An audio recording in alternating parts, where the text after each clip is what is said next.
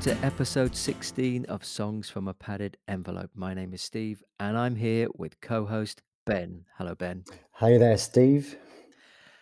The idea behind this podcast is to unearth demo recordings and speak with the people involved in their creation. And the hope from the outset was that this common experience amongst musicians would lead us into rich and diverse conversations with people.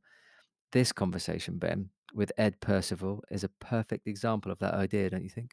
Oh, it really is. I mean, who could have predicted the twists and turns that Ed's story is going to take when you come to this episode? It really was. Um, yeah, it was a fantastic journey, wasn't it? It was, and Ed paints such vivid pictures of his experiences, kicking off with Count Lorenzo's caravan. which I loved. it, it was brilliant. It was just such a great start. And when he first mentioned that, and then the description of it, oh, it's it, it was priceless. It was, and there was a little moment when he was talking about them recording or rehearsing, sorry, in in the caravan, um, uh, which it's it's not too much of a sort of a spoiler, but there was a lovely visual moment where he was describing how cramped they were, and the the cymbal was right next to his ear, and and he held his hand up he to did. to to to to mime the, uh, the the the position of the cymbal right next to his ear in the caravan, and I love that, and it's Yeah, really stuck in my head. yeah. How do you crowbar a prog rock band into a into a caravan? Because we were, oh, I don't know about you, but I was picturing one of the t- the small, really tiny little caravan. Eh? Oh, yeah. You know, fabulous. Yeah. Oh, there were so many points at which we could have stopped Ed to delve deeper into some of his experiences, but before that could happen, he'd recount something else and would be on to another amazing recollection. It was. I mean, kind of. Uh, it was very much a sort of exercise in how people manage to push themselves, step outside their own expectations, the kind of normal parameters, and um, and even Ed seemed to have surprised himself at many, many points about his ability to to step into the center stage. Eh? Yeah, surprise is the theme of the podcast. yeah. Surprises for Ed himself and the listener and for us during the conversation. We have Um, we we've been so lucky, haven't we, to happen across um, the people that we've been talking to. You know, such varied and and different, but equally brilliant stories and storytellers amongst them. Eh? yeah, uh, it's a it's a good point to make because the guests for the show, for the most part, are not people that we've heavily researched and sought out um, for for s- specific reasons. It's been about um, people who are engaged with their music in a way that f- looks like they'd be interesting to talk to, um, or they've said they've said something in a Facebook post or in a in a- on a Twitter feed that sort of resonates. And and but beyond that, it's like okay, well let's let's see where that conversation goes. So you're right, we have been really really fortunate. Um, and the world of the tribute band comes up again in this conversation. But and but unlike the one with the in episode 12 with Jason, where it was sort of a logical progression, you could see the through line. Ed's well, his first alter ego, it's really not. yeah, uh, you you cannot predict that one at all. It was just um, uh, well, obviously we'd had the biog, so we we partly knew what we were coming to, didn't we? Into Yeah. some respects, but when it when it arrived, the moment was just it was such a peach. It was fantastic, and then and then it just got better and better, didn't it? It's a brilliant conversation. And yeah, and and the stories that relate just purely to that experience, uh, and and the thing the the sort of places that that uh, involvement with that project where that took Ed. It's just it's great, and he has a real affection for it as well, doesn't he? He does, he does indeed, yeah. And I think the um, you know, the this whole theme around uh, connections and stories that's been sort of coalescing and coming together throughout the making of these podcasts. And it really reminded me listening to the episode today and thinking about some of the more recent episodes, it took me back to what um, what uh, Paul Preston Mills was saying about this, the notion of narrative and story, importance of stories. You know, and it's, he, well, I think in the episode he said something about in times of trouble, people gather around the fire and they share their stories, um, and I think um, that's something so special in the sharing of the stories, and it feels like it's really, really coming across that we've had we've been so fortunate to have these opportunities and this insight into people's real people's real experiences. Yeah, 100%. Totally, totally right. Um, well, I recommend checking out Ed's work. I was really impressed with Fossil Fools, not to give, an, again, too much of a tease away or a spoiler away as to what's coming up. Um, but there are links to all of this stuff in, in the show notes, and it's definitely worth exploring that some more. Ed is a, as you'll see, a very, very talented musician involved with some really interesting stuff. Now, next week is a milestone in the uh, Songs from a Padded Envelope uh, history because we're recording two episodes in one day, Yeah. two very different uh, people, um, including well, I think I think we're on safe ground calling him a British rock legend, perhaps. I Uh, think, yeah, so it can go with that. we can go with that, and and our first uh, uh, MBE guest for one of them, and then and then somebody altogether different for our second one, but e- equally fascinating, and uh, I'm excited about both of them uh, in one day. So that's going to be good. It is gonna be someday, and both super exciting conversations, um, the prospect of them, and in and in vastly different ways. Hey, um, I can't I can't imagine that it's going to be anything less than brilliant speaking to those two individuals. Yeah, yeah. All right. Well, speaking of brilliant individuals, this is episode 16 of Songs from a Padded Envelope with Ed Percival. Okay, I'm Ed Percival, uh, and once upon a time, 37 years ago, I was in a band called Airbridge, and the song you're going to be hearing is a song called Tin Drum, uh, which was recorded, um, yes, in the summer of 83 when we were young and foolish. and this demo sort of sits in the middle of your years with Airbridge, is that right? It's sort of at the end of it, so it's a. Um, Airbridge was was a band that went on and on. Uh, well, no, it's it on and on for about two years of my my youth, and um, it, it- we can go into all the all bands fall apart and everything else, and we did all of that stuff. And at the end of it, we had a very brief moment where we had uh, we had found an absolutely amazing guitarist, Jeff Chamberlain, uh, and persuaded him to join the band um, as our founder and lead singer and main songwriter had left. Uh, and we had one rehearsal in our caravan, and we used to rehearse in a caravan, which was in the, on the uh, Lorenzo's estate. Um, he was a count, uh, genuinely, uh, and uh, he uh, and, and we had one rehearsal with our keyboard player Stephen Bennett, who went on to be. Um, he still plays with No Man and uh, has actually done proper music around the place and we had one rehearsal. I thought, finally, I've got a fi- the five piece rock band. I can be the lead singer, and we've got the great guitarist, great keyboard player, great drummer, fabulous bass player. Lasted one rehearsal, uh, and then so uh, and Steve said, "I'm not not going to do prog anymore." He's been doing it for the last thirty years, of course.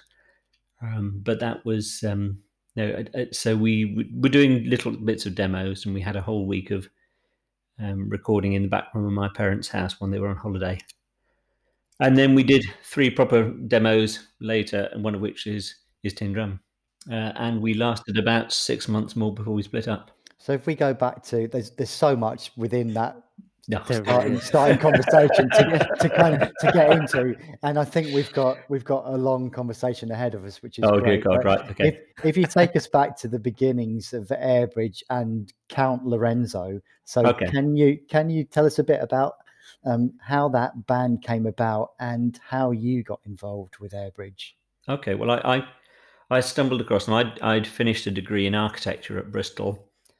Uh, and while I was there, I'd been in a student production of Tommy the musical. And I'd played the, the rock, the musical, the rock opera. And I'd played guitar. Uh, and I was a fairly adequate guitarist at best, not a never a, a flashy one at all. Um, and I'd uh, I graduated in 1981. We had another recession, quite like we have to seem to have regularly, and there wasn't a lot of call for opportunities for people to go and get jobs. Um, and I went to a uh, an old school friend had a sort of a jam session going, so I went along to that. Um, in fact, that was with Steve Bennett, the keyboard player. I'll, uh, I'll mention later. Um, and then we had another one which had a completely different set of people, including this guy Lorenzo. uh, and I was hugely impressed because he had a thing called a Wasp synthesizer. Now I don't know if you've ever come across a Wasp synthesizer, but it's like a uh, it's like a printed keyboard. Nothing nothing moves, and lots of yellow on it, and lots of knobs, and you can do, and do all that stuff, and and put oscillators out of tune. And somebody who's never had a chance to play with a synthesizer, thought, oh my god, this is brilliant! I'm there with my Les Paul copy guitar and and and my uh, crappy old HH amp, and I'm just sort of oh yeah, oh I love this. and Lorenzo was trying to get people to learn this long, complicated piece, and but he hadn't written down any chords, so I was sort of saying A minor, E minor, and and I it, we ended up having a chat at the end of it, and uh, I gave him a lift home. We both lived out in the wilds of Norfolk, so this was in a pub in Norwich uh, and we both lived about 10 miles out. He was on a different uh, kind of spur spur road. So I get, gave him a lift home. And he said, Well, do you want to join a band? I said, Yeah, yeah, I'd love to join a band. So I've got the band Airbridge. And we've just lost our um, bass player. So Sean, our singer, is going to be our bass player. Um, but I'd really love somebody to come along and play uh, play some guitar and keyboards. Now, this is me bluffing. The first time I've touched a keyboard is me going on this thing. I think I've got to be a part of this. Um, so I gave him a lift home, and then um, a couple of weeks later, I met the other guy. So and, and they had this wonderful setup. So Lorenzo is uh, part Italian, uh, and somehow he is a count by. There apparently are lots of Italian counts, um, and his uncle lived in this fabulous um, Tudor hall right out in the wilds of Norfolk, and his um, his his mother lived in a cottage to this, and in the grounds of this cottage, uh, somehow the band had bought a caravan, um, shoved it in there, attached electricity to it, uh, and torn out everything that was in there. Um, but it was had the advantage we could practice all the time, and we did. Um, with nobody being disturbed by the noise because we were amongst the trees. So it's a very creepy sort of place. Um, when it when it got cold nights, it would freeze in there. As I discovered when I left my precious um, Shergold Masquerader 12 string guitar in there one night, and I came back tomorrow and uh, came back the day later, and the whole finish of it had cracked off in one night. So it was just sort of fractured. It's apparently they have very very notoriously um, delicate um, uh, finish on them. But no, it, so that we would we'd practice and we were sort of crammed into this caravan. And if you can imagine, uh, it's a prog rock band, so we've got a drummer with kind of five toms across here and cymbals all over the place. And uh, and Dave's Dave's one of Dave's cymbals who used to be next to my ear, so I was sort of crammed in a corner, the fourth person in the band. So I was sort of crammed in a corner with my amp sort of over there, sort of here with it. So I, I'm, I'm now I have no high frequency hearing in my right ear, which I put down to rehearsing. We probably rehearsed four nights a week, hours upon hours upon end, and we would just. Um, so we, I think my first gig was in within about three weeks of playing with the band, and we used to. Um, there was a pub called White's in Norwich, which was a great music venue, and, and we would just um, we'd turn up there, and people gradually came and saw us. Um, and very quickly, uh, Lorenzo was very encouraging about, well, you know, write some songs. And I thought, well, I can write some songs. So I, just started writing things. Initially, it sounded like Pink Floyd, then it sounded like everybody else. But it just seemed to sort of flow, and we had a really good um, atmosphere between the four of us, and this sort of little following of people that would would would, um, would come out to see us. Thinking back to that time, uh, it, um, to fall into something that was such a good for you, and you were such a good fit for them. How how does it feel looking back on that now? Because that's quite a precious thing, isn't it?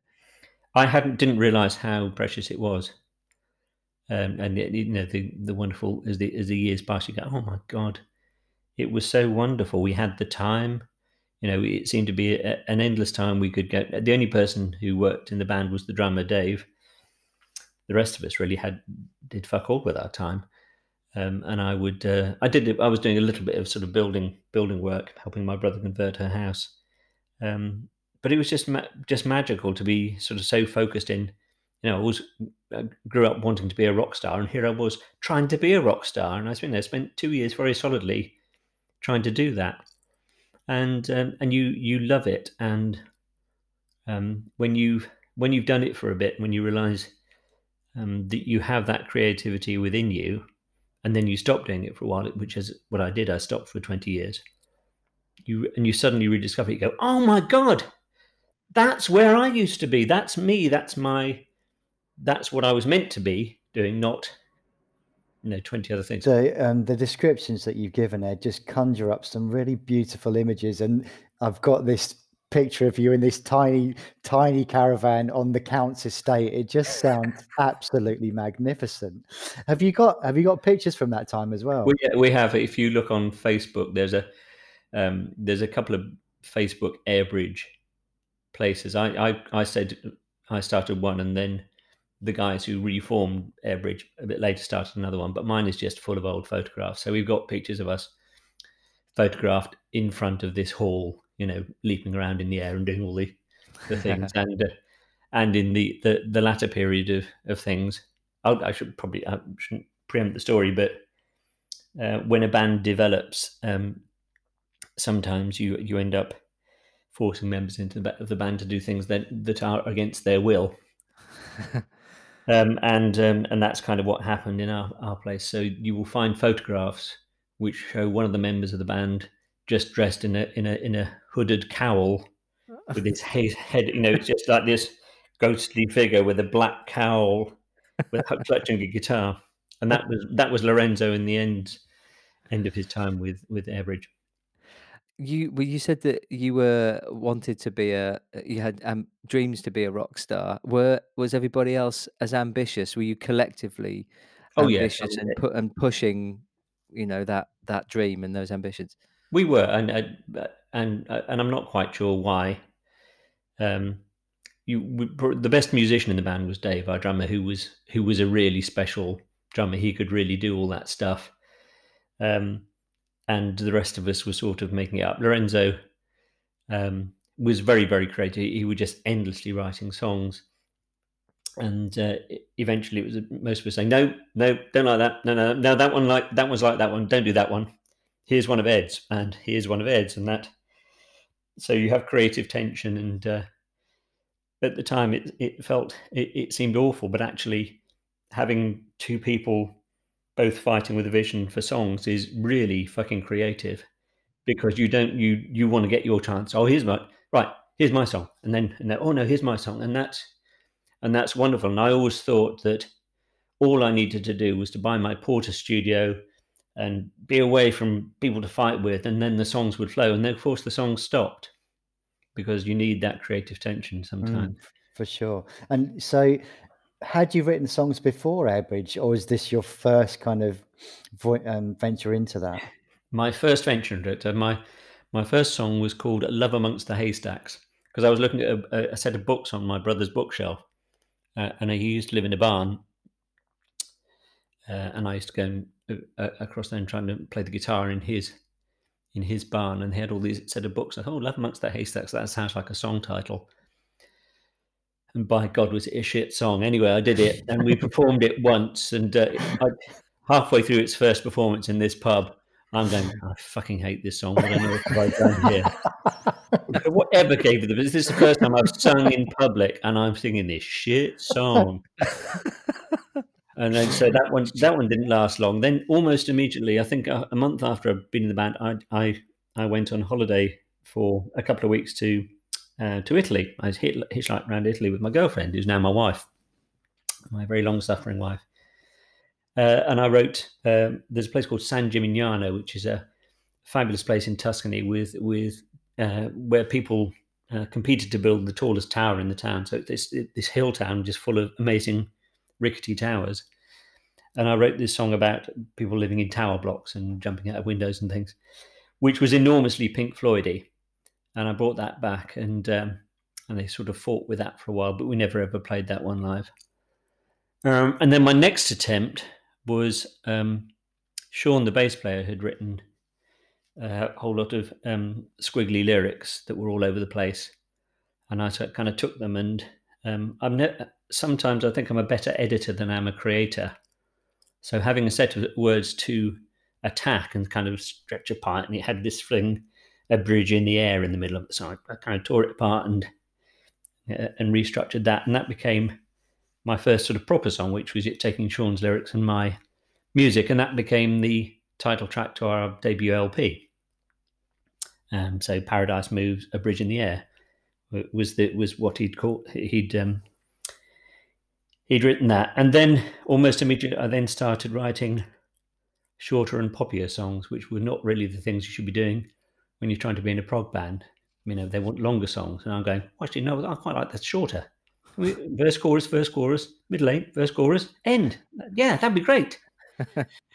um, so I did did a fair a fair number of those sorts of songs, and then latterly got got into more and more complicated things with time signatures so ridiculous that um, Dave could play them, our drummer then, and since then I've never found a drummer who can work out what the hell time signature they're meant to be. And certainly I can't program them, you know. So I, I sit with these songs and I can't do anything with that.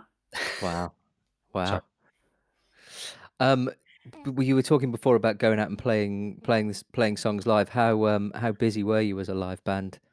I think I think in the two years um, we did about eighty gigs. Um, so if you're up in rural Norfolk, there are uh, there are very few few places to play. So I think we played this place, White's, about a dozen times. We played a place in Ipswich called Duke's Tavern about a dozen times.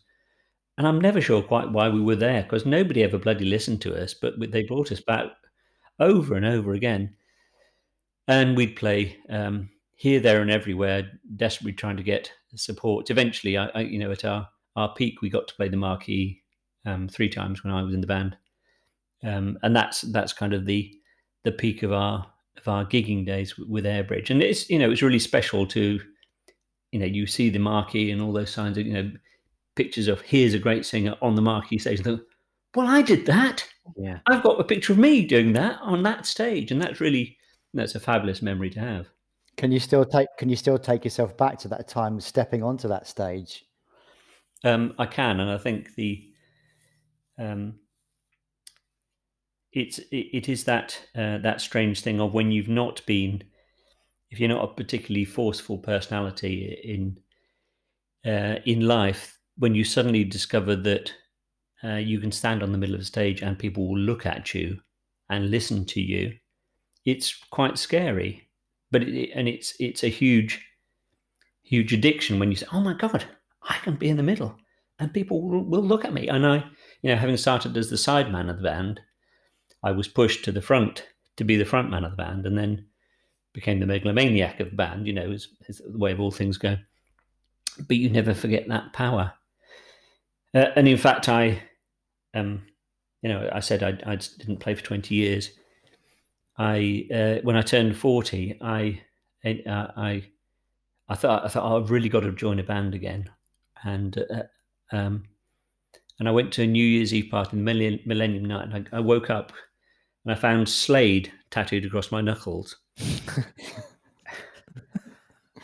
I had no real idea of how that how to got there. Thankfully, it was a henna tattoo. but I was, and I was sort of scrubbing at this thing. They, they don't go away. So I was ending wearing foundation on my knuckles to go and do my my job. And at the time, I was quite a senior marketeer with Compaq at the time. You know, not a you know in the computer world, people don't have Slade tattooed across their knuckles. and um, and then about three months later, in the music shop in Windsor, when we had such a thing, there was a sign on the door that said uh, "Slade tribute band seeks bass player." And I thought, well, I've not played the bass. I'll have a go with that we did one gig with the bass player, and I became Noddy Holder, which I did for about ten years. And this this strange thing of because Noddy Holder, he holds the attention, and to suddenly discover that I still had that power in me to stand in the middle of a, ta- a, a, a stage and pretend to be a, a shouty bloke from from the Midlands is incredible. And I did that with two thousand people, going, "Oh my god!" And I remember particularly an out of body experience, saying, thinking to myself, what the fuck are you doing? You are you're a 45 year old bloke and you've got 2,000 people out there and you say, get your hands in the air. And they do. so, so that's, you know, the power, never, power never leaves you. But, you know, the things I wish I'd known better when I was in my early twenties. I I am fascinated about making that move to being Noddy Holder in a in a Slade Slade tribute band and, uh, how much of all over a the place. I mean, I think I I feel like we need to stay with that for a second 'cause it's it's a think we have remarkable there's no choice, is there? No, not really. Um, how much preparation did you put into that initially? Because that feels into being Noddy Holder? Yeah. Oh my god, it that became obsessional. So, some people have midlife crisis and go and leave their wives and buy sports cars. I didn't. I just I just screwed over my career and became Noddy Holder for 5 years. well, you know, 5 years seriously and still 5 years dribbling on.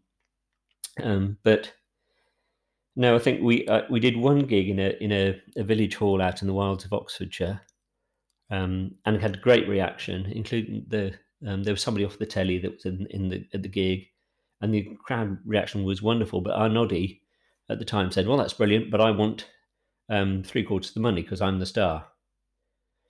And the guy said, "Nope, you're not, you're out."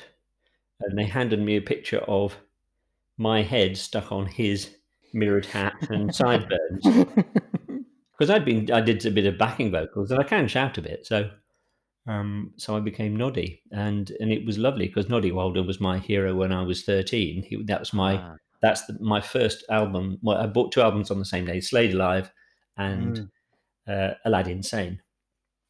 Uh, and those were kind of Bowie is is, you know, early Bowie is still a huge, uh, attraction of mine, but Noddy, you know, the Slade Alive is a brilliant album. It's one of the great al live albums, and I knew all the, you know, the grunts and the sweats and the all the stuff that goes with it. If I could sing like Noddy Holder, I would, of course, made a great career in an AC/DC tribute band, um, because, um, uh, nobody really wants to hear a Slade tribute band apart from at Christmas. So even though they had 22 top 20 hits, um, way more than everybody else, people they they kinda call fall into the lazy category of, "Oh, it's the Christmas song, isn't it?" Mm. And you could play, you know, earn lots of money at Christmas, and the rest of the time you're really schlepping around having to play gigs in Newcastle, uh, Lincolnshire, always getting in a van on a Friday night after a week's work. "Where are we going now?" "Oh, we're going to Lincolnshire." "Oh, right." Sweaty van, you know, it's all sort of hours. So we did travel all around, all doing it. I used to regularly sort of pop my vocal cords because you're shouting, um, so much, but no, I loved the loved the music and the songs and and loved the, know, the the chance to escape and be somebody else for a while. When you inhabit the persona of Noddy Holder for sort of five, ten years, did you sort of start to assume part of his personality? Yes, but only only when you put the mirrored hat on. Can I do a a Birmingham accent? No, I can't, but put the mirrored hat on and the sideburns. I I did at one stage grow sideburns, um, uh, and at various other stage, I had glue on ones that you go there. But I remember we used to get me and, um, Rick, the the drummer of that, whose band it really was, um, used to go shopping in Camden, you know, in Camden Market, there used to be all these Mhm. secondhand clothes shops. And we'd always be on the t "Can we find some some Noddy gear or or Slade gear?" and the and, uh, and Rick did it actually genuinely did come from, uh, from, uh, from Birmingham. There was I remember there was one particular golden day we went in there and found a perfect pair of tartan stay-pressed trousers, which were kind of three-quarter length, hanging next to a yellow shirt, and he said, "Ed, Ed, we got the trousers!" And and we got and we got a we had a pair of we found a pair of platform shoes, and they weren't quite tall enough, so Rick got, uh, like Geppetto, got, um, attached great lumps of wood to the bottom of it with bolts, um, so that it was like kind of a Frankenstein monster with these kind of platforms on it. But once you once you inhabit and just if you're, prepared to make enough of a tit of yourself wearing the clothes and we were very authentic. We didn't we we every every outfit was modeled on something that Noddy wore. I I had guitars, the right guitars, the right sort of amplifiers. I even do you remember the Super Yob guitar? The Dave Hill had a sort of a w guitar in Oh, the yeah, shape yeah, of a yeah, river. Oh, yeah, yes. yeah. I made one of those. Did you? Uh, and I've never built a guitar in my life, but I built that one. Wow. And and you and you you get, uh, caught up in this whole obsessional world of of trying to be the best uh, best look we looked re really did look the part.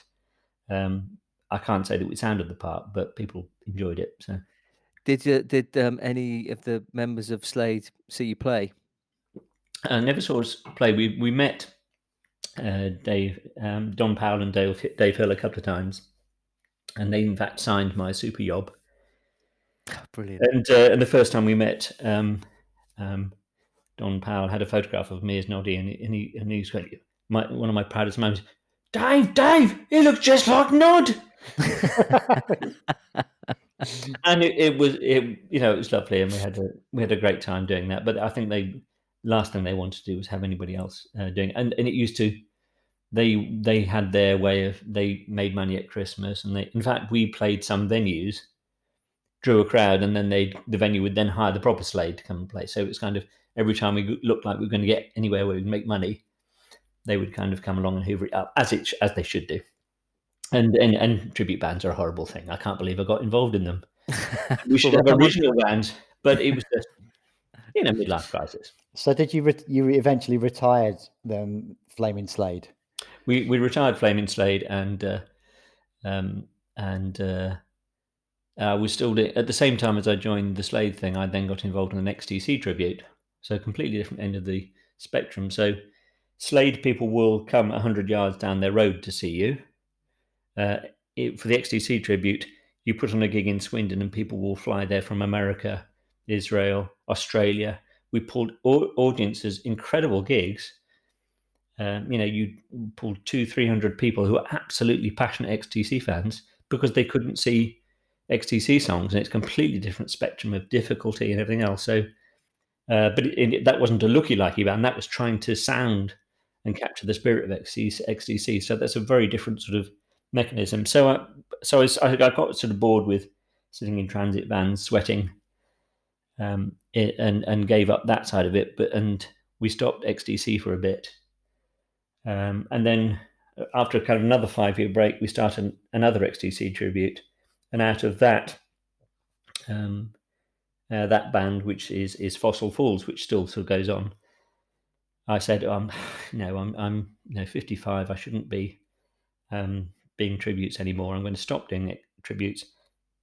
And I'd really like to go back to some of the songs that I wrote when I was 23 and write some more. So I have a, a brief sort of late flowering of writing again. And I have my little studio now. And we, Mellotronism, which is an easy, easy band name to say, um, and deliberately obscure because it, it, it, you know, it's a mixture of mellotrons and wanking, which is all about middle-aged men, middle-aged men, and prog rock. And uh, well, it was. It, I started doing it because I, I picked up a, a, copy of Prog magazine in an airport. opened it up. It says, and there was a "Where they Where are they now?" section. It said, "Where are they now?" Airbridge. I thought wow. this is pretty, pretty amazing. Nobody's fucking heard of us, but we're in this magazine as "Where are they now?" And I wasn't where they said I was. So, so I thought I need to put that right. So I, I wrote them a letter. So, well, I'm, I'm still alive and uh, I'm writing new songs and I will have things released. And eventually, we, we did a little EP um, a little while ago. Um, and we've played um, here, there, largely to complete um, silence. Uh, but uh, it feels very special to actually play your own stuff. Um, and I still reluctantly go out and do XTC because it is just such that such fabulous gigs when we get the chance to do them. What do you think it is about? Because um, it is a common thing for musicians to do. What do you think it is that appeals to to musicians about revisiting early works from their from their writing career? Well, it, it, it, find a musician who writes any decent song after they pass thirty. It seems to sort of the the the talent seems to leave people. Uh, I mean, there there are notable exceptions. If you take something like Neil Finn, who can, seems to be able to you know, churn out incredible quality of work. But you take something like Andy Partridge, he hasn't really written anything um, since he turned 40. Um, you say go back to where, where it was where it was natural and people could could come up with an idea. If you you know, it's quite difficult to finish off an idea if you've got, I'll write that. That sounds good. Well, it could be it could be better, and you end up going round and round and round and round in circles without putting out an end product. So the discipline of here's a gig, oh, we got a gig in two weeks' time, right? Therefore, we ought to have a new song. Right, I'm going to finish off a song. Therefore, that song is going to get finished off, and this is the way it's going to go. So, um, you know, we had the creative tension and the gigs and things back in the in the early '80s, um, and it's a slightly different version of it now. But you, I, I, think you need to kind of need that to if you're a great procrastinator, which I am. When you were it's going back to those the the the early recordings then, when you were, um, uh, with Airbridge initially, uh, how quickly was it that the band got signed? Oh, it se seemed to get it came out of a we we signed publishing rights with, um, um, Paul Rodriguez, who was I think he might have been Lorenzo's brother-in-law. He this is a guy who was vaguely in the um, the music industry and had once time one time been a bass player in a band with David Bowie in. So back in the early days, one of those sorts of you know, David Bowie with, with short blonde hair and in, in suits and things. Um, and we signed signed our songs away, um, and through that we seemed to get a an agreement that this this blues label, Red Lightning Records, uh, would put out an album. So oh, we must record an album, and we, God bless us. I think there was there's the thing that um, Police's first album was recorded for fifteen hundred quid. Well, ours was recorded for 150, and it sounds like it a bit. Yeah. and we, we we were full of you know uh, vim and vigor. We raced down. We had we hired a London uh, a studio just off Carnaby Street for one day, um, and it was guy uh, guy owned by a guy who was in Manfred Mann, and I think he might have written Handbags and Glad Rags. Mike Hugg, I think was his name. Uh, and we hired this studio, and we in in one eight-hour session recorded all the backing tracks for the album, Wow. all the ba- bass uh, bass drums, and most of my guitar stuff is is that thing, and or bits of keyboards.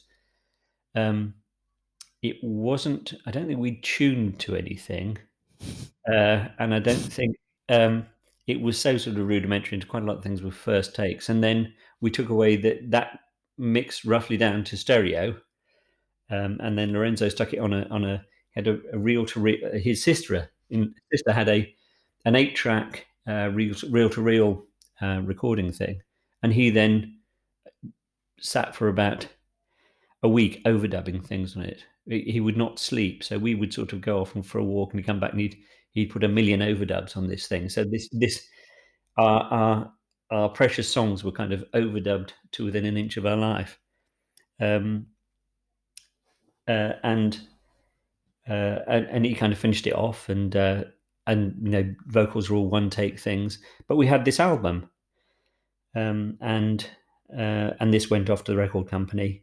So this was very beginning of 1982.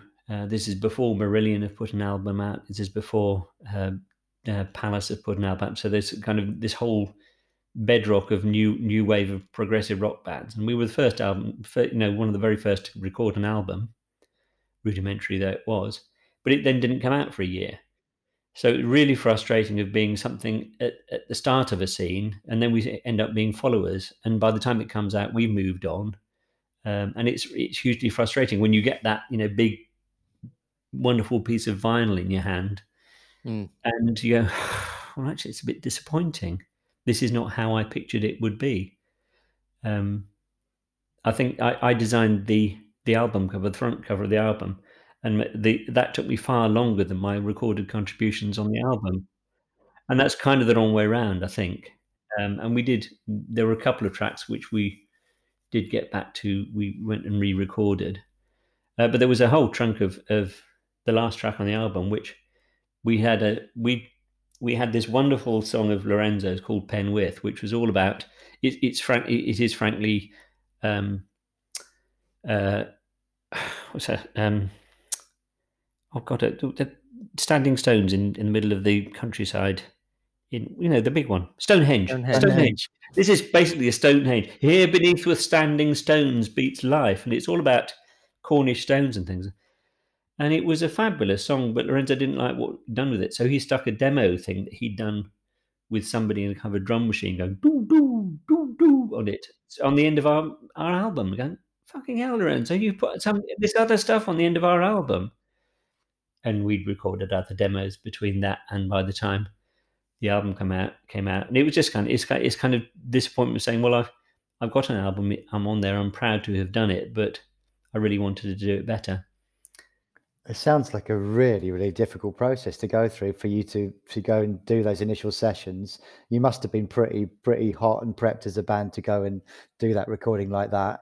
Well, because we were we were playing live a lot and we were rehearsing four nights a week, so you do get pretty tight.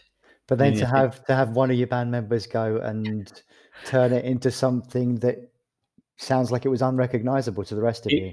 D- yes, it was. It, it had moved. It, it had moved quite a long way uh, away from what we were expecting, and that's that sort of led to some of this sort of um, tension between the the three of us. So me, me, Sean, and Dave, and Lorenzo, because he he was pouring out a lot of stuff, but they the other guys were actually liking the stuff that was coming out of what I was writing, which is a little bit more mainstream, uh, a bit more accessible, um, and uh, and a bit more varied in the uh, in in in the structure of it, and and the song "Tin Drum," which will come along at the end, is I think it's it's, it's a it's a decent prog rock song because it's got some some interesting ideas behind it, and it's got some moving bits of um, chord sequences and a decent guitar solo on it. It's a good, it's a good song, I think. I'm still very proud of it, um, and I'm not so proud of the stuff that we did on on the on the album. As as as the uh, thing went on, we then recorded a single uh, on our own label, um, which was um, uh, Lorenzo's song on one side uh, and my song "Words and Pictures" on the other side, which was the A side of it, and um, and that was that was much more satisfying. We had a whole day to do two songs rather than um, trying to do it all. And you know, this, everything was very rushed in, in what we did, but that that felt much more exciting. We got to hear that. I think it was on a Tommy Vance played it once, I think, um, and uh, it was a Desert Island disc. So strangely, you know, the the one single that I uh, no, there's a second single I'll tell you about in a minute. Uh, the one the one single that I was was on uh, was chosen as a Desert Island disc. So we were um, Who, one night. who chose who chose your song? There, there was an author called Malcolm Bradbury who Oh right, uh, wow. wrote a book called The History Man, Yeah, History Man, Uh, yeah. and uh, he was from from Norwich, and uh, one of his sons was one of our roadies for a bit, and they went on a world tour launching a book, and he took our single with him, and he'd used it, leave it used this as a sort of an, an introduction to all the interviews that he did, and he said he came back and he said, "Well, I'm," and it was his final choice. This is my. Uh, I'm choosing the song because of um, this reminds me of my son, the good times I have with my son, Oh, and that's rather special when you've got Yeah. you can Indeed. because you can look at it and, you, and, and it's Roy Plomley, so don't tell us about your final choice. and it's, it's, that's a bit of that's a little bit of history. There's not many sixty-year-old men in Windsor who got a, a, written a desert island disc. I wrote it, you know. I sang it. I played the guitar, guitar solo. That's quite special. You know. Yes, it is. Yes, it definitely is. Um, but shall I tell you about my single disappointment then? Yes, please So- do. Yeah. So one day I was um, I was having done nodding for a bit and jacked my job in, which is a rather dangerous thing to do. I got a call one morning saying, uh, uh, "Would you like to do a a, a session?" At, um, yes, and they said it's uh, I think it's four hundred quid. Yeah, yeah, I'll do it, whatever it is. And they said, "Well, can you come along to RAK Studios?" So RAK Studios, which is Mickie Most Studio, uh, the second most famous studio in St John's Wood. Uh, and I got there, and this is in this room, and I'd been, reading, oh my god, this is where, this is where Led Zeppelin recorded. This is where McCartney's recorded in this room. And I got into this beautiful, huge studio, and there's a microphone standing in the middle of it. Just before I got there, they said, "Oh, can you sign this? Sign this." I said, "What am I signing?" They said, "Oh, you're signing away all your rights. You, we just, uh, you're signing away." Uh, yes, fine. Here's the four hundred quid. Yep. And I got into the middle of this uh, recording studio, and there's the guy behind the desk. And he said, I said, well, what do you want me to do? He said, can you go, it's Christmas? Because I was a Noddy Holder impersonator. So I've been hired to go, it's Christmas. And I, I did this a couple of times. I said, is there a backing track? Is there something that I'm supposed to respond to? To, to what's the mood of it? Is there? Uh, he said, uh, uh, I said, oh, well, I've got, I've got the thing. Can you play the, um, play the thing in the background. So and I'll get it. So I can't get the same pitch as him, but I'll get this the right length of it or the right intonation of it, so it's as close as possible. And I did this a few times. And I said, "Go on, who's this for?" And they said, "You don't want to know." I said, "What? What do you mean? I don't know?" I said, uh, "They said it will probably go to number one." I'm going, no, no, you've got to tell me who this is. And they said, it's the Crazy Frog. Oh. So my voice is the first one on the Crazy Frogs, um, third single. He's got two two number one singles, two number one Fucking singles, and then Oh, fucking hell, I'm on a cra- cra- crazy. I am naughty voice of Noddy Holder on a Crazy Frog single. I I did not see that coming. It, came, it went. It went to number five. It did go to number one in New Zealand. So I have appeared on a number one selling single in New Zealand. excellent. And you can never visit there. Never visit there. not let you in. Of course, I'm not credited on the thing. You can't see my name because I've signed away all my rights. And you you know, a million uh, um, mobile phone downloads. You know, there'll probably s- is some serious money in there somewhere. It didn't get to me, but 400 quid was very important to me at that point. I remember there was a review of it on the. Uh, somebody wrote a review of Christmas singles, and they said, somebody said, "Can't believe how low Noddy Holder has stooped." Oh, Great. So, so uh, yeah, so Airbridge, Airbridge, great band. Uh, and we got so we got so we, we we this creative tension. We had this wonderful guitarist. We had some great songs. We were playing really uh, wonderful stuff. We got to play at the at the Marquee, the first Marquee gig we did um, when Lorenzo was still in the band and Steve Bennett, the keyboard player, um, and we supported um, IQ. I think it might have been. Um, we certainly supported them a couple of times, uh, and we did the gig, and um, we played our with support gig. Uh, you don't get an encore as a support act, um, but and, and we went went off, and the uh, stage manager came and said, "Well, no, you've got to come out and do an encore." That's I'm, getting an encore. the en-" So we raced back out. So we, I, I, I mentioned the guy in the cowl. So um, we had an image problem as a band. Um, with somebody described it as looking like a cross between Hawkwind, Duran Duran, um, Haircut 100, and uh, and somebody who did the cleaning. Um, and and uh, so we so we derived this cunning plan that Lorenzo would wear this this monk's cowl and would be completely hidden. It's just his, his Telecaster, um, you know, and this shadowy figure, which looked quite menacing, you know, with the right lighting on it. Uh, and we we played this thing, and it really looked cool. Anyway, we'd we'd um, we, you better come out and do an encore. So we raced back out. Of course, Lorenzo forgot to put his um his uh, cowl back on, so he raced back out in I think a tur- turquoise short and corduroys. Uh, and uh, and somebody and said, "It was nice of you to bring the cleaner on at the end." so we had this this this sort of thing going back and forth. Uh, But you know, we were serious about it. Three of us really wanted to make it work. We thought, well, the only way we can do it is to move from Norfolk to London. Uh, and Lorenzo said, "Well, I'm not going to do that." And we said, "Okay, well, we're moving to London." Um, and we did, and we we found this guitarist Jeff, and we moved to London. And um, in the best world in the world, London is a big place, and we would never, we didn't have that connection. We weren't rehearsing three or four nights a week. We did some gigs around the place, but the whole sort of spirit went out of it. We played um, a couple of times at the Marquee in the in November of that year, including, and we said, "Well, so this is okay. Well, let's make this our last gig." Um, and uh, and we had a, you know terrific send off, um, a really good gig. We sounded really brilliant, um, but that was it, and we we just stopped then. And a couple of guys went on and, and formed this other band, La Hoste, but it was kind of all finished by the end of '83, and I got a job and went off and did other things as you do in life. But you really, you know, that moment of saying, "Okay, well, I played a gang, I played gigs at the Marquee." I had Desert Island Disc. You know, this is this is great. It's a it's a pretty drastic thing to have to do to have to walk away from a band and walk away from music, Ed. So what was it that prompted you to do that to to thi- making music? Well, I think it. it um, I probably um, um, stuck a spanner in the works. So there's a band called Twelfth Night that was around at the time. Don't know if you heard of them. Do any of the, they they they were sort of uh, really at the front. They were ahead of Marillion. People like Steven Wilson used to go along and see them, uh, and they were they did they had um, their kind of set of stuff, and they had a great singer, uh, Geoff Mann, who kind of at their peak, just as they're getting signed, I think to Virgin. I said, "Well, I'm not doing it anymore. I'm, I'm, I'm giving up." So they advertised for a lead singer, and I thought, "Right, well, I'll do that."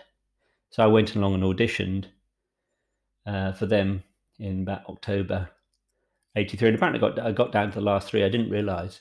It's only when I read their biography I, I discovered that I'd been actually quite close to getting in, but they weren't very communicative lot. All I le- all I learned was well, you didn't get it, not that you were quite close to getting it. Um, and they went off and they they did uh, a proper album and, and fizzled on for a bit, a bit longer. They played Reading Festival, main stage, and all that sort of stuff. And think, oh right, okay. Well, that in an alternative world, I'd have got my audition better, and I'd have gone on and do, done that, and I'd uh, uh, uh work. But you know, at the time, you know, we were living in a, a little flat in in the, the arse end of Croydon, um, and I needed money, and uh, and you end up going up and doing doing a proper job.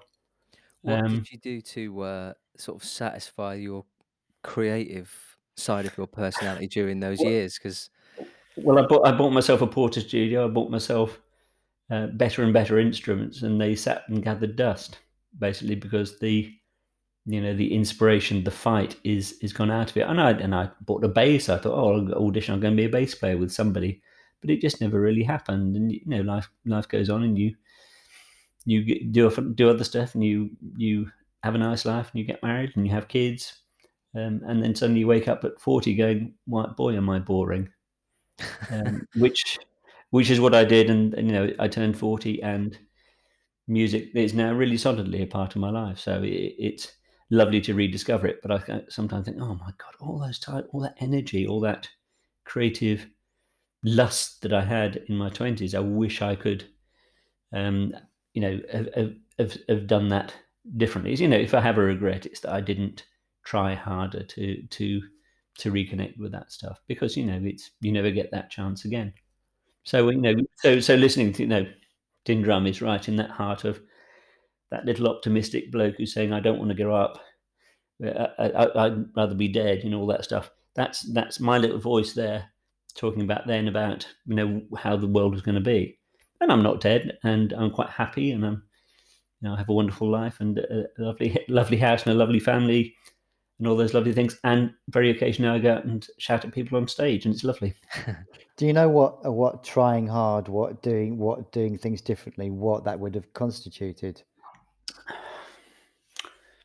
No, if I'd known what it was, I'd have uh, gone out and done it. Uh, you don't know what it, it, it the what's the the the prog rock bit was you know this little it was its little scene but it was a tiny little thing and and i mean marillion have sort of done quite well um, playing that same furrow for years.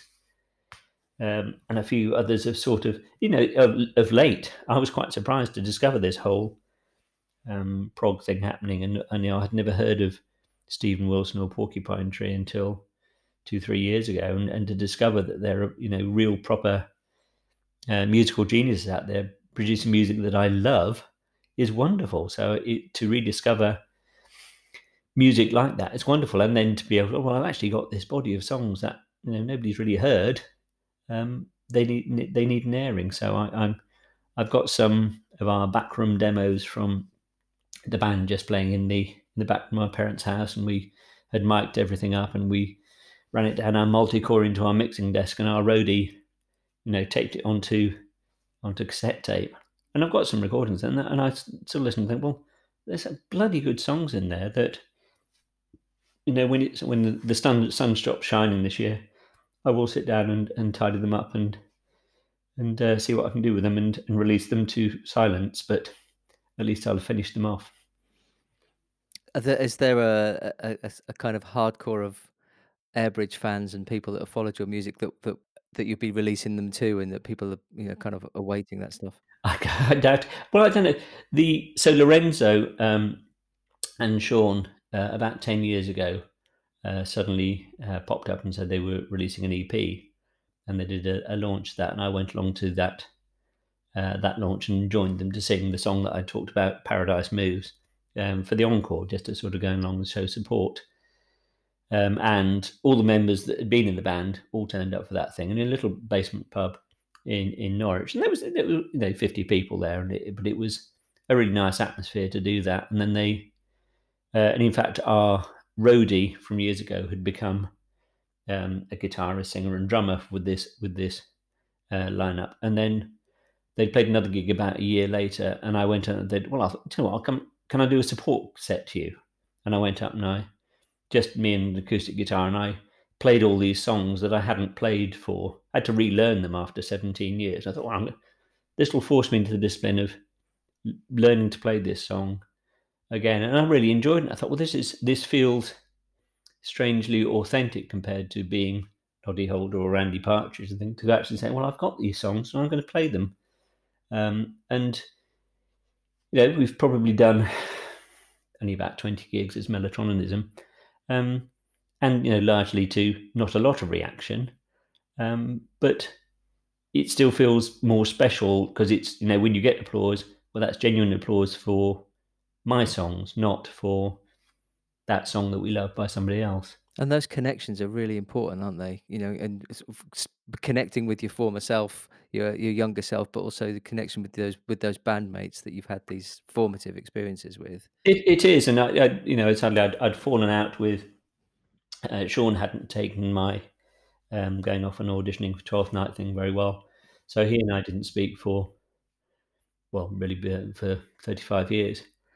Um, Dave, the drummer, who I was always close to, we would we had bumped into each other a couple of times, and you know we just get on like a house on fire. And Lorenzo hadn't hadn't spoken to for years.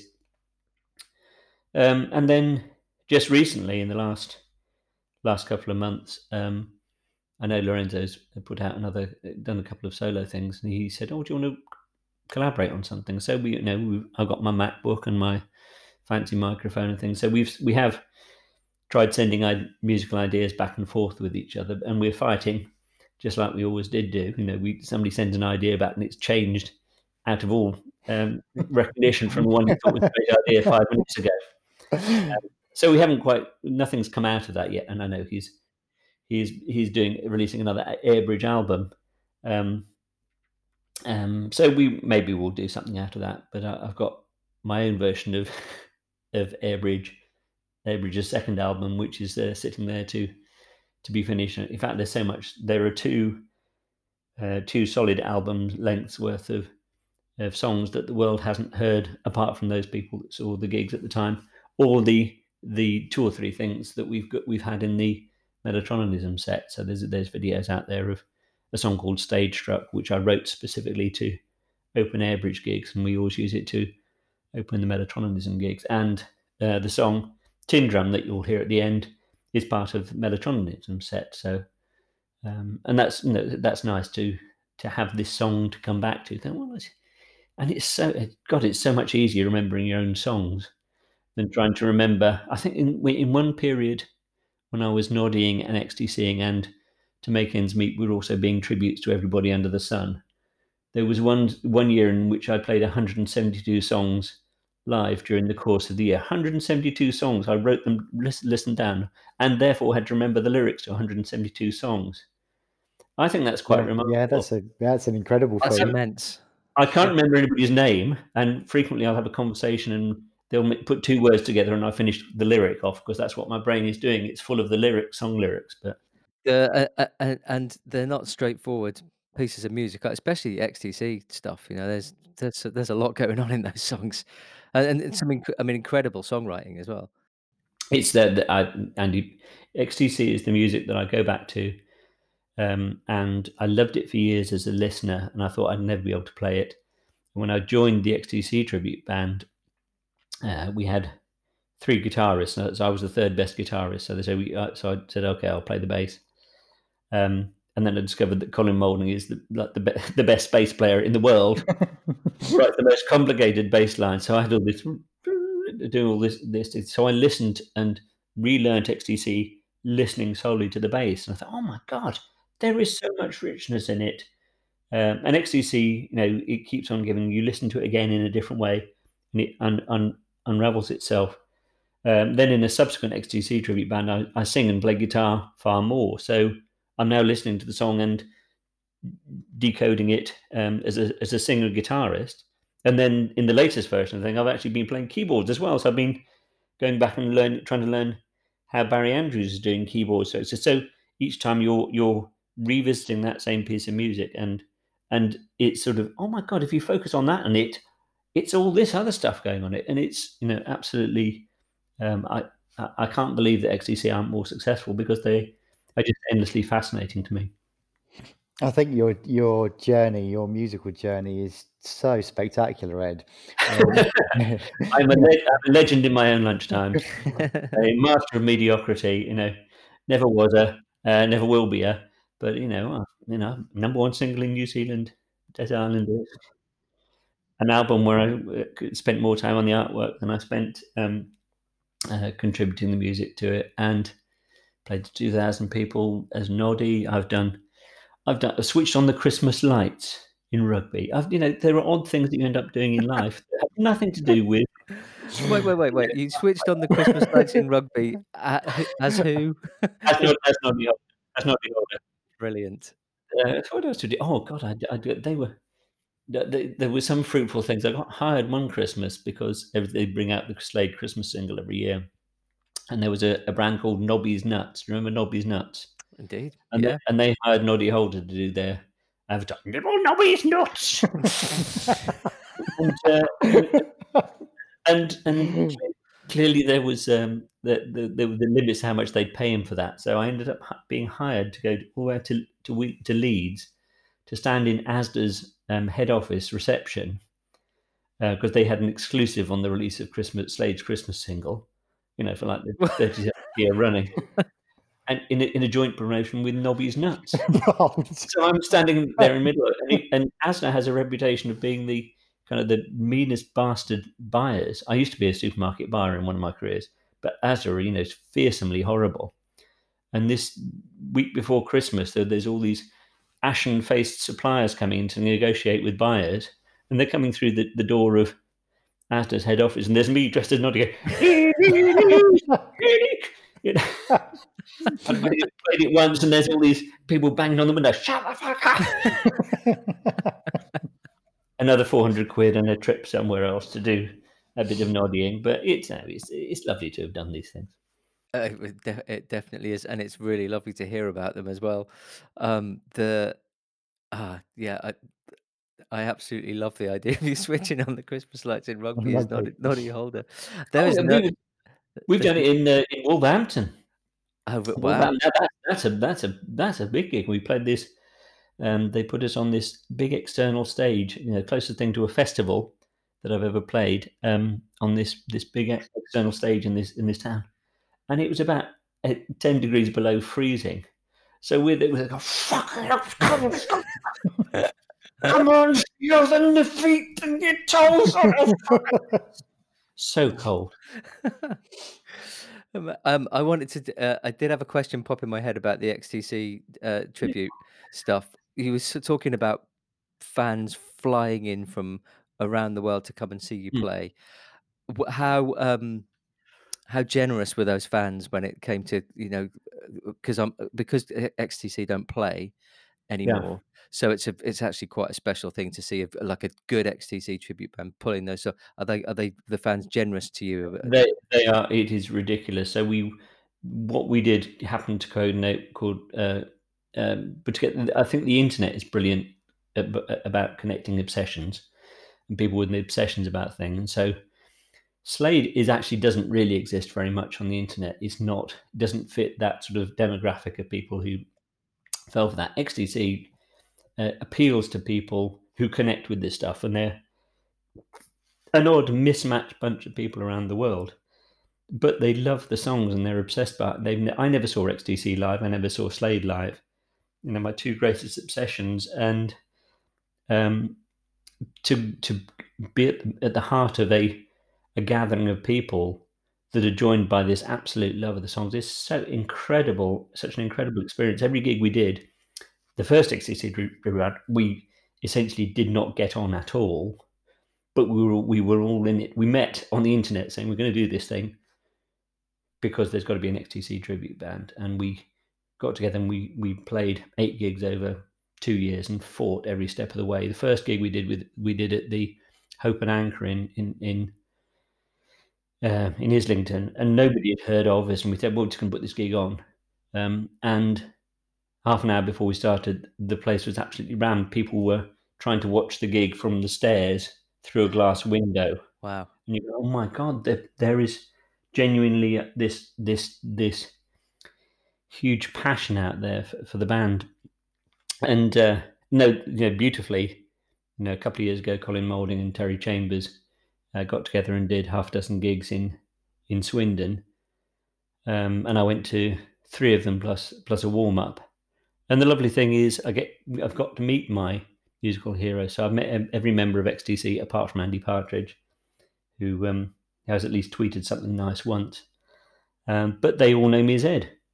Huh. You know, for years, for years I was tribute. Uh, I knew all the children because the kids would come along and see me, and I was known as tribute dad in the Moulding band. No, oh yes. This is tribute dad. And I met his wife, and I met the you know, and then eventually to actually finally meet the heroes. And actually, they're just lovely, lovely guys. But they, they hi Ed. Dave Gregory says, "Hi Ed, how you doing?" You know, and it's lovely. That song, you know, I've become a, a little legend to a few pe- a few people in in this crazy world. Just because I've been prepared to do it, I'm not the greatest singer. I'm not the greatest guitarist. Um, I fully admit to I haven't really, I don't really get the nuances of all the the things in the chords, but I've gone on and done it, and um, and that's an important thing. Just sometimes um, music is is just going out and doing it, and uh, uh, we shouldn't need tribute bands. We should just have original bands. Uh, but XTC deserves a tribute band, and they deserve to be the best band in the world. So I just go out and do that for the love of it. Yeah. Uh, well, that feels like a really nice point to wrap wrap up on. We do have a we do have an occasional feature called Ben's final tangential question, which is Right. which I don't know if we if there's going to be an episode of that tonight. I don't, I don't think so. I don't think so, mate. We, I think I think I've thrown you enough tangential questions already. On yeah, where could that go? I mean, and I, I, Christ. and I have I haven't clicked my pen lid once as well, mate. that's true. You haven't. There's still time. Um, oh, I'm, well, just just before I ask you to cue your song up, Ed. Um, th- all this conversation of of uh, prog, uh, I, I am obliged to ask you if you are a Cardiacs fan. Um, I had never heard the cardiacs or heard of the cardiacs. So this, the strange thing about lockdown and this this um, mad world is discovering people that are already dead. Um, they did, there was one thing. uh, There was an artist called Judee Sill who didn't hasn't just died, but he, uh, Andy Partridge is a huge fan of, and I'd never heard of or heard.